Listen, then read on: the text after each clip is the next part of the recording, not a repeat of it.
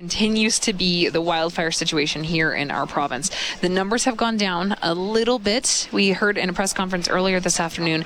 Now, just roughly around 18,000 people evacuated from their homes. Still a tremendous amount, but down from yesterday and down from the day before. So a little bit of progress being made. But let's get uh, let's get the full story right now with our guest, who's the Alberta correspondent for Global National. Heather Yourex West is joining us once again. Heather, thank you so much for making the time. Really appreciate it. Yeah, thanks for having me. I understand that you are in Drayton Valley, but I know that the, the work of a reporter can be very fluid and ever changing. So, can you clarify that that's where you're located right now? Yeah, so Drayton, you can't actually get into Drayton Valley right now because of the evacuation. So, I'm actually sure. standing outside of the Brazeau County office, which is uh, just kind of outside the evacuation area uh, for Drayton Valley. And you mentioned that we are seeing the, the numbers of evacuees go down, but uh, of course, Drayton Valley, that is the largest uh, single group of evacuees still. And uh, I just spoke with um, the fire chief and the mayor about 20 minutes ago to kind of get the latest. And unfortunately, even though uh, they say that they are making some progress on the fire and that uh, the rain has meant that it hasn't grown, we still don't have a reentry date for this uh, this group of people, which is I know really frustrating for. Um, the many evacuees who are going into their second week uh, soon. The town has just renewed their local state of emergency because of, of that. But uh, the, the chief did say, the fire chief did say that AHS officials and utility officials were in town today and were assessing, making assessments. And so uh, that's you know another important, important step towards uh, getting closer to a reentry plan. So some some promising news there, but uh, we still don't have a reentry date for this group of people. Yeah, still so much work to be done. And you know, you touched a little bit on the efforts from crews yesterday, and now we're hearing that they're coming even from from the states as well. Crews now from Oregon and from all parts of the country. It's such a big effort to try to contain this. Can you paint a little bit of a picture of what it is that they're up against and what they're really trying to accomplish?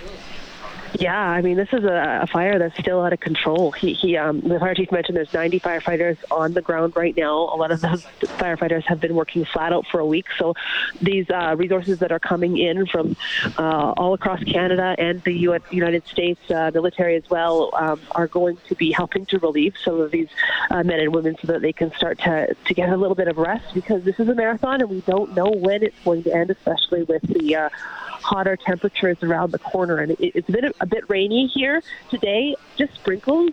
But uh, I'll have to also mention that I'm hearing thunder and lightning and seeing lightning, so that's uh, that's a little bit worrying as well. So, yeah, this is uh, not over yet, and all of this help is, is greatly appreciated.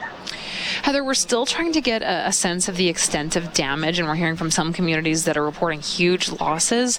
Any yeah. any clarity on what's been happening in the area that you're reporting from and around Drayton Valley?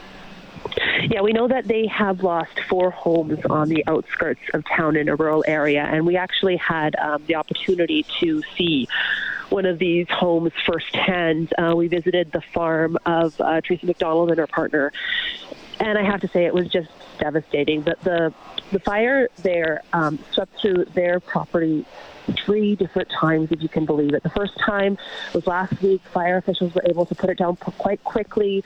They gathered up their livestock. They had chickens and pigs. Uh, they fed the animals. They were, you know, told that the, the fire was being held, so they the couple evacuated. And unfortunately, the wind shifted. They got a call a short time later uh, that they had lost all of their livestock to the fire. Oh. The house, the house had survived at that point.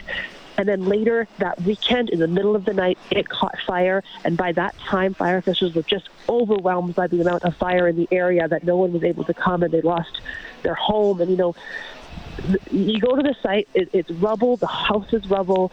The, the chicken coop is gone. But there's, you know, there's, there's kids' play structure equipment that survived and, and a trampoline. And, and they said, you know, I have five grandkids, and this this is this is all they know. This is grandma's house, and you know they were happy that the trampoline survived, but it's still a really tough, tough day. And and oh, that couple. Just uh, it's heart wrenching. And now that couple is refusing to leave. They're, they're they're staying on the property in a trailer because three times the fires come through, and so they're they're determined to just douse hot, hot spots and try and you know protect what they have left and, and their neighbors as well. Yeah, and I mean, you can understand it even as you're describing that situation where you're told it's okay and now it's not okay, and that emotional roller coaster and just sort of the, the skeleton of those items remaining. It just it sounds absolutely devastating. And of course, they're not going to be the only family that's going through it. Uh, are are evacuees feeling supported? Is there is there an ask? Is there any way that people can can lend support or help, or any way that we can get involved? I, I, know that in this community they're quite spread out. So I, I, a lot of uh, Drayton Valley um, evacuees, I think, are at the, Ex, the Edmonton Expo Center um, and and Leduc and, and, all over. And I know that people are just are having a, a hard time. Um, there's so much uncertainty. They're trying to navigate, you know, the financial um, compensation from the, the province, their insurance. Um, yeah, so I mean, I think uh, what I've heard is that people, the community is really, really pulling together. But yeah, if you uh, if you know anyone that's from the evacuation zone and you have an opportunity to reach out to them, I'm sure they'd love to love to have the support.